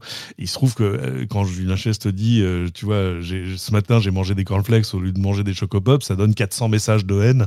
Euh, et donc c'est un peu, c'est un peu, comment dire, microcosmique. Marie, est-ce que la pub est inévitable? Euh, Je sais que dans le groupe Humanoïde, vous avez justement montré qu'il était possible de faire du contenu de, qualité avec de la pub. Bon, vous êtes passé chez Frandroid, chez Frandroid. Vous êtes passé, passé chez Numérama à un modèle euh, premium. Enfin, vous avez créé un modèle premium aussi. Euh, mais tu es sans doute la, la mieux placée d'entre nous, encore que Cédric était dans le dans le, l'industrie aussi, mais tu étais dans le game, mais tu es la mieux placée d'entre nous. Euh, je ne me trompe pas en disant que la pub est indispensable. Euh, en termes de, revenus. Euh, bah, pour, que le web existe tel qu'il est, finalement. Ah oui, pour, pour que, pour, évidemment, en, en, termes de revenus pour tous les sites web, oui. En termes de revenus pour les médias, euh, on remarque quand même que, que la, les, les, gros médias, donc je sais pas, les, les, Le Monde, Figaro, tout ça, euh, gagnent de plus en plus d'argent avec les abonnements et avec les partenariats sponsorisés, plus qu'avec. C'est de la, la pub, un partenariat sponsorisé, non? Ah oui, tu, tu bah, en fait, là, on parle d'adblocker. Et, euh, et, du coup, pour mmh. moi, euh, les, euh, la, la, la, programmatique, c'est-à-dire les bannières que vous voyez sur les sites Internet, c'est pas tout à fait la même chose euh, qu'un article sponsorisé parce que ça vient pas encombrer la lecture. Après, si on parle de tout en général, évidemment que la publicité, euh, la publicité est nécessaire. Nous, on a lancé euh, Numérama Plus en, en ayant très bien conscience que ça allait pas nous remplacer notre, notre source de revenus. Hein. Je crois que je pense qu'il nous faudrait euh, 50 000 abonnés ou un truc comme ça pour, euh, pour, pour correspondre à, à des revenus publicitaires intéressants, sachant que euh, qu'en vrai, là, si on en a 1000 ou 2000 un jour, on sera, on sera hyper content parce que c'est mmh. pas du tout ce sur quoi on mise. Mais on voulait montrer que euh, on peut avoir euh, un site internet gratuit et euh, c'est-à-dire sans paywall euh, mais, euh, mais montrer quand même que l'information a un coût. Et je pense que c'est bah, ça, c'est le débat qu'on fait depuis euh, des années sur les adblockers. Et c'est aussi le débat là que vous aviez sur, sur Julien Chiez. C'est que bah, les gens ont tendance un peu à oublier que, que, que rien n'est vraiment gratuit et que oui, ils peuvent en vrai faire ce qu'ils veulent. Moi, j'avoue que je me vexerai jamais si quelqu'un me dit j'ai un adblock, sauf si c'est un journaliste de Numérama. Ça, ça c'est aussi du Numérama. mais je sais qu'il y en a. Et en vrai, moi, même moi, il y a des moments où j'en mettais un. Euh, mais quand même, bon, il y a un moment, il faut, faut, quand même se faire vivre euh, soi-même. Donc, euh, regardez, garder les pubs.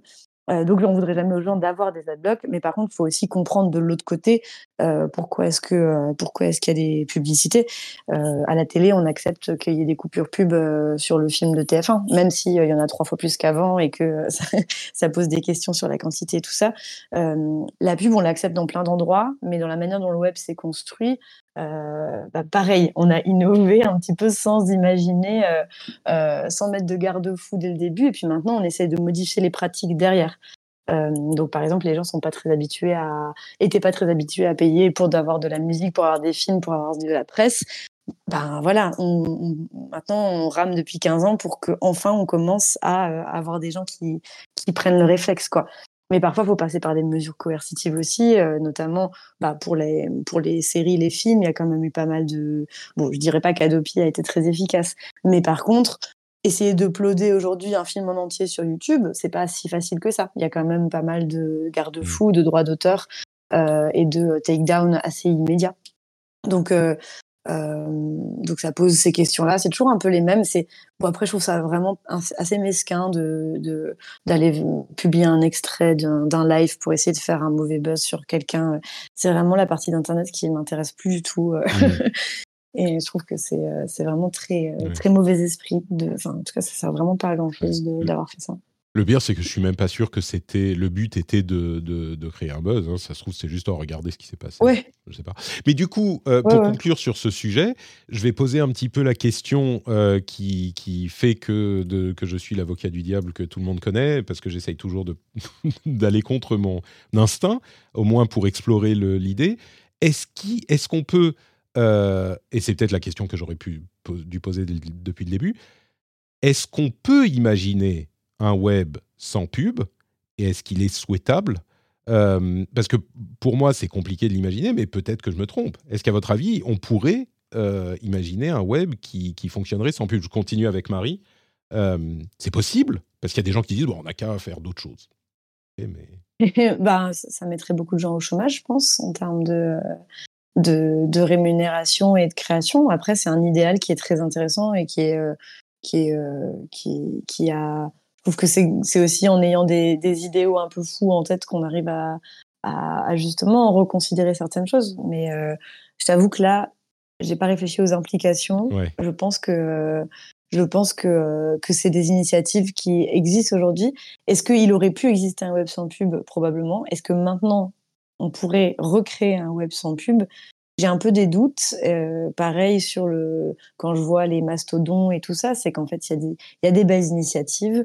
Euh, après, à l'heure aujourd'hui où il y a euh, où tu as des, des, des énormes plateformes en, en, situation quasi monopole, c'est hyper difficile de venir dire aux gens, bah finalement finalement arrêtez, arrêtez d'utiliser ça. C'est d'arrêter d'utiliser votre plateforme simple qui vous permet de parler à tout le monde. vous allez utiliser votre, une plateforme un peu plus compliquée. mais c'est la même chose pour tout, hein, pour la protection de ces données personnelles, pour tout. En fait. On a, c'est de plus en plus difficile, je pense, pour les gens de, de troquer la simplicité pour, pour des valeurs. Et, mmh. et, je pense que malheureusement, je ne veux pas être défaitiste parce que je, je, suis plutôt optimiste dans la vie, mais, mais, je pense que ce serait un peu idéaliser les choses. Mmh. Mais s'il y a des gens qui s'y retrouvent, tant mieux. Mais, mais même pas, tu, enfin tu dis pour de troquer le, le, pratique pour les valeurs, peut-être qu'on pourrait imaginer un web sans pub qui, qui juste pour le, la beauté de, de l'imagination, tu vois, est-ce que ça pourrait marcher La beauté du concept. Ouais, c'est ça. Cédric, ça pourrait marcher un web Sur le bénévolat? Ah ben, ça aurait même été la bonne idée si on l'avait fait dès le début. Je suis d'accord avec Marie. C'est dur de c'est dur de remettre le lapin dans le chapeau. Tu vois ce que je veux dire Genre non, finalement non. Euh, on s'est habitué à la, gratuité est devenue la norme, même si on, le voit, ça a été quand même. Enfin, on en est on est presque à, 30 ans de l'histoire d'un web qui cherche son modèle économique. C'est euh, moi j'ai le souvenir euh, dans un média que je connaissais bien qui voulait lancer un site d'information généraliste euh, il y avait un consultant, je ne sais plus s'il était interne ou externe, enfin peu importe, qui, avait fait un truc sur le marché de l'information en ligne et qui leur a dit bon, en gros, si vous voulez lancer un média d'info généraliste sur Internet, vous vous lancez dans une, dans une mêlée de rugby à 40 où personne ne gagne d'argent. Donc c'est votre choix, mais euh, en termes d'économie, je vous le conseille pas. Enfin c'est voilà, euh, trouvez plutôt un moyen de monétiser des choses qui font que vous serez euh, meilleur et différent, etc. Et c'est pour ça que tu vois aussi, il y a, y a, peu de, de, grands médias généralistes qui s'en sortent bien, sauf quand ils sont si tu veux, euh, tu vois, euh, en haut, déjà en haut de l'affiche, c'est un New York Times, Le Monde, etc. Euh, c'est évidemment beaucoup plus facile, mais tu t'aperçois que leur argent, le New York Times, je ne sais pas quelle est la part de l'argent qui vient de la pub, ça doit, ça doit faire de l'argent, mais c'est pas euh, l'essentiel de leur business maintenant, c'est plutôt de trouver de, nouvelles moyens, de nouveaux moyens de t'abonner et de t'abonner d'ailleurs plusieurs fois, à la fois pour le New York Times, le journal, et puis euh, pour les recettes de cuisine, etc., etc., te, te fidéliser. Euh, donc, on, en vient de fait à imaginer à quoi aurait ressemblé un, un web où les choses auraient été payante avec, il faut pas oublier, le problème, euh, si tu veux, le, le, le péché originel, c'est qu'au début du web, on savait pas payer. Enfin, c'était très compliqué. Et, tout le monde cherchait des trucs en disant, bon, on va inventer des systèmes de micro-paiement, des choses. Euh, qu'on n'a pas trouvé à l'époque. Euh, et euh, si elles avaient existé ou si elles avaient été consubstantielles du, si tu veux, du protocole HTTP, par exemple, peut-être que le web serait très différent aujourd'hui et tu serais juste en train de dire, tiens, je vais regarder cette vidéo, ça me coûtait 2 centimes et, tout le monde est content. Tu vois ce que je veux dire Oui.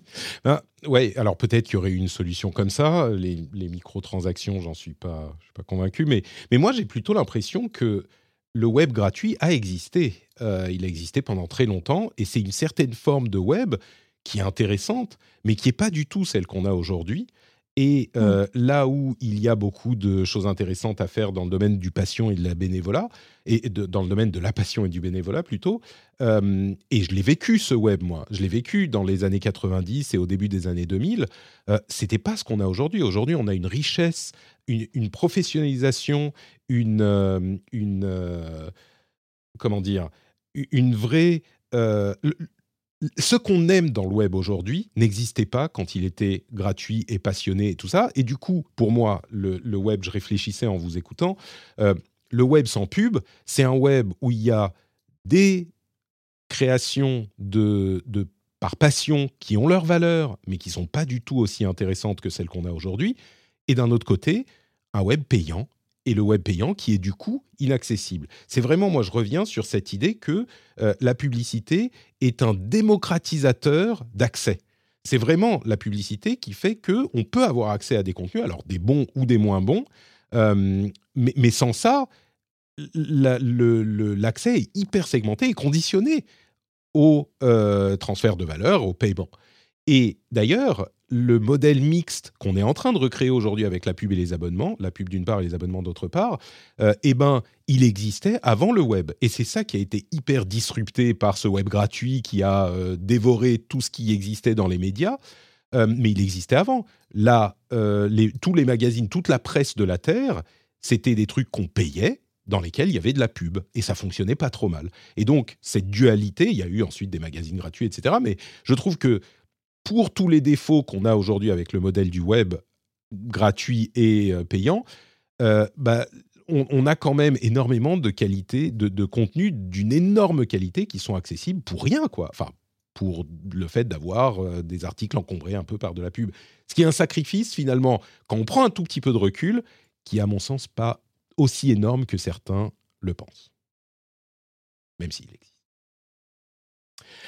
Euh, je conclurai en disant que euh, l'épisode précédent, on a parlé de Free et de la Freebox Ultra. Euh, je me suis fait remonter les bretelles, gentiment, sur Twitter, ah. par le, compte, le compte Free Lite, qui émane de Free, parce qu'il se trouve que le Wi-Fi 7, bah, il y a déjà des appareils sous Wi-Fi 7.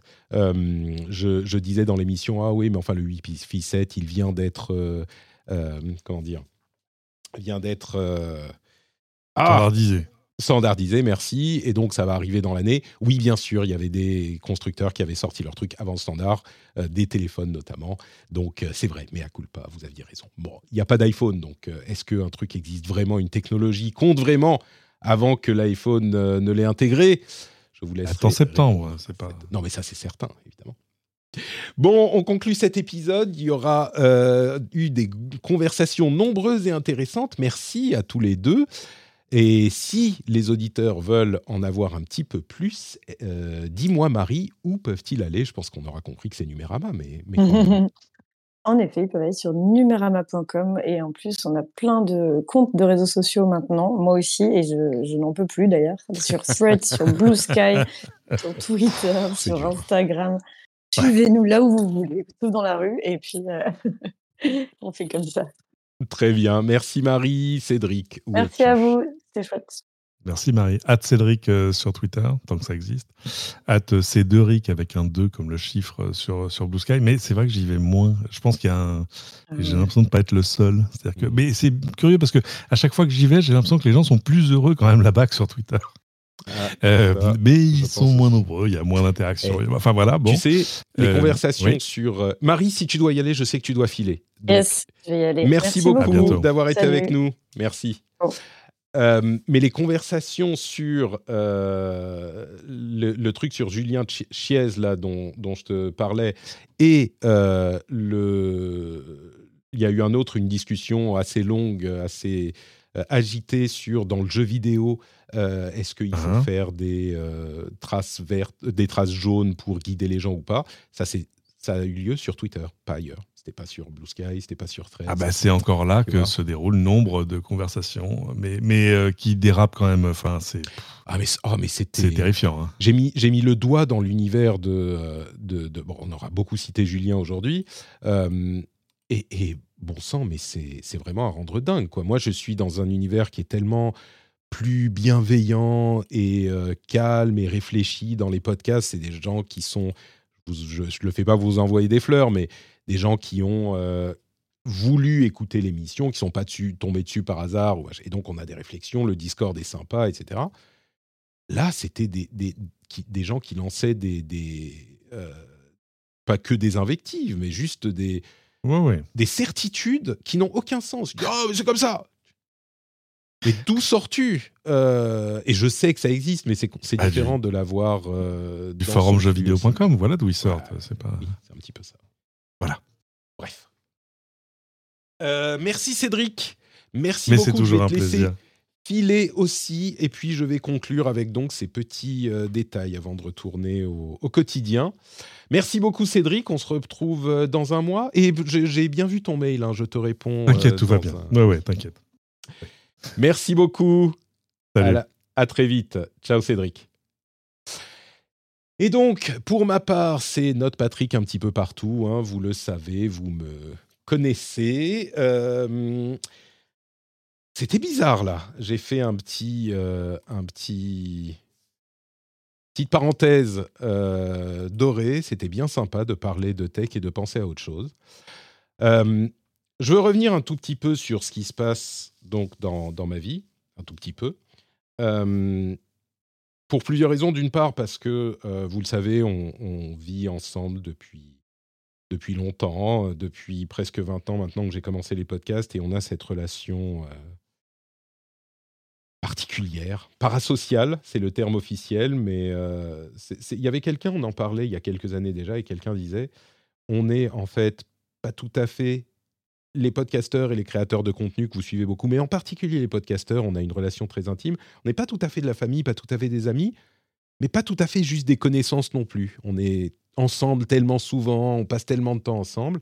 Et donc, et, de l'autre côté, euh, moi j'interagis alors en particulier avec le Discord ou les réseaux sociaux, mais surtout le Discord, beaucoup avec vous, mais il y a des gens qui m'envoient un petit mot de temps en temps et, et vous êtes nombreux et ça fait, ça compte quoi. Donc il y a une vraie relation et qui est pas juste à sens unique. Donc pour cette raison, je voulais vous en dire un tout petit peu plus. Je ne vais pas rentrer dans beaucoup de détails, mais je vais vous en dire un tout petit peu plus. Et puis aussi parce que je ne sais pas dans quelle mesure ça va affecter euh, la suite de mon travail. J'espère pas trop. Hein. Moi, j'espère que ça, sera géré de manière à ce que ça n'affecte pas. Mais on ne sait jamais. Et puis comme ça, vous, vous saurez. Donc, ce qui s'est passé, euh, donc depuis, donc il y a deux semaines, il y avait ce décès dans la famille, quelque chose d'important qui nécessite euh, pas mal de choses. Et puis j'ai eu deux, trois autres coups de pelle. Les gens qui ont lu la newsletter savent que j'ai passé vendredi euh, à l'hôpital. en fait, vendredi matin, il y avait des petits soucis avec ma fille depuis un moment. Et vendredi matin, je me dis, bon, bah là, il faut que je l'emmène à l'hôpital, il faut qu'on voit ce qui se passe. Donc j'emmène mon fils à la crèche et puis je vais à l'hôpital. Je me suis dit, je serai de retour à la maison pour travailler, pour envoyer la newsletter justement dans deux heures. Euh, finalement, ils font quelques tests et ils me disent bah non, monsieur, il faut aller à un autre hôpital pour faire plus de tests. Il est à une heure et demie.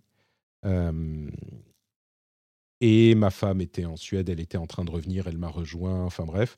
Et on est resté 12 heures avec la petite qui n'a pas encore 3 ans euh, à l'hôpital. Et je pense que euh, comme je disais dans, la newsletter, tous les, tous les parents connaissent euh, ces situations hyper euh, difficiles. Et même les non-parents s'en doutent bien, mais avec la petite qui est bon, bah, dans l'hôpital, avec les salles d'examen, les machins, les, les, les échographies et les scans et les radios et tout ça. Euh, et qui est toute intimidée, qui a peur, mais elle a été super gentille, elle a été adorable. On a été au McDo après, hein, à 9h du soir, quand on est ressorti, on a été au McDo, elle a eu des frites, elle était contente. Et, bon, le, plus grave, le, pire scénario est évité, donc euh, il n'y a pas de, danger euh, immédiat. Il y a quand même une situation qui devrait, on l'espère, se rétablir je, pense encore qu'elle va se rétablir dans les semaines et les mois à venir. Mais, mais il faut suivre et on a tous les quelques jours euh, des prises de sang et des examens. Avec le, encore une fois, il y a des gens qui ont été euh, dans cette situation, je suis sûr, parmi les auditeurs et chez vos proches, avec euh, l'angoisse de bah, ces résultats, ils sont à combien? Là, on est à combien de tel chiffre et de tel chiffre? Et en attendant, elle est à la maison, elle ne peut pas aller à la, crèche, elle va y être encore pendant quelques jours au moins. On espère que ça va aller mieux, mais. donc, ça, c'est le deuxième coup de pelle. Euh, et puis, le samedi, donc je la ramène pour faire un autre examen. Le soir, euh, moi, j'ai un souci, je vais à l'hôpital. Je vais à l'hôpital, heureusement, rien de dramatique, mais il y a aussi un truc qu'il faut suivre qui nécessitera sans doute une intervention. Euh, certainement d'ailleurs une intervention, mais bon, là c'est pas le, la priorité. Ma femme euh, au boulot a des soucis aussi. Enfin, bref. Et il y a eu une. Je vous dis les, coups de pelle et c'est le genre de truc un seul, c'est gérable. Euh, quand on a trois ou quatre en deux semaines, c'est. J'en parlais avec un ami sur Twitter je disais, je suis là, je suis dans une situation où c'est quand même particulièrement stressant, euh, oppressant, et, c'est surtout que je me dis, je veux pas trop, je veux pas me laisser le loisir de, m'asseoir et d'y réfléchir parce que si je m'assois, je suis pas sûr de, de me relever là. Donc, euh, donc voilà, je continue à bosser, euh, je continue à faire les trucs. Enfin, il n'y a rien à faire de toute façon. Il n'y a qu'à attendre, euh, il n'y a qu'à gérer les 1000 balles qu'on a, enfin non, les, les 3-4 trucs à jongler en même temps. Euh, c'est pas facile, mais, mais bon. Euh, j'ai pas le choix. J'ai pas le choix. Euh, et puis, encore une fois, je veux dire, ce qui ce qui est on a évité les pires scénarios, quoi. C'est pas des trucs où je vais vous dire, euh, oh mon Dieu, euh, il y a tel truc catastrophique, tragique, machin. Non, là, on est dans l'expectative, on attend et j'espère que tout va aller mieux et tout. Donc, bon, je, je, je gère. si jamais ça affecte les, les programmes, bah, je vous dirai, mais pour le moment, ça, ça gère encore. Et je vous avoue que là, faire une heure d'émission à parler avec Marie et, Cédric et parler d'autres choses, euh, mine de rien, ça m'a fait du bien. On verra si je pourrais euh, le gérer comme ça euh, à l'avenir aussi. et alors, juste comme on parlait de ces sujets ces derniers temps, le, le fait que vous soyez là aussi est important je fais un boulot, je parlais de, de, la pub et de la rémunération et tout ça. Euh, bah mine de rien, c'est dans ces situations aussi que ça joue. Je me dis au moins, là, ça va. Je suis, euh, j'ai pas à m'inquiéter de ce genre de choses et euh, il y a d'autres choses aussi qui se passent cette année qui sont compliquées à gérer, pas problématiques mais compliquées à gérer. Euh, et, vous êtes là depuis dix ans et, ça me tranquillise de ce point de vue un petit peu quand même. Donc, euh, et c'est pour ça aussi que qu'on est proche et que je suis pas. Euh, j'imagine que les, les, gens comme les YouTubers et les gens qui créent sur Twitch ou peut-être que sur Twitch c'est uniquement c'est ils sont proches aussi, mais mais nous on a une relation qui fait que je suis à l'aise dans ce que je fais et je suis à l'aise dans l'idée de vous en parler. Et je sais qu'il y a de la bienveillance et du soutien. Donc, euh, Patreon ou pas Patreon, euh, merci d'être là et de faire, partie de cette communauté. Je vous fais des gros bisous. J'espère que bah, on sera là mardi pour le rendez-vous jeu. Euh, et puis, pardon, jeudi pour le rendez-vous jeu et mardi prochain pour le rendez-vous tech. Je vous fais de grosses bises. et puis, on se tient au courant. On va dire ça comme ça. À très vite. On va quand même faire le générique. Hein. Allez, c'est le rendez-vous tech, ça va, ça va, tout va bien. Tout va bien. On essaye de s'en convaincre. Ciao, ciao. Ça ira mieux la semaine prochaine.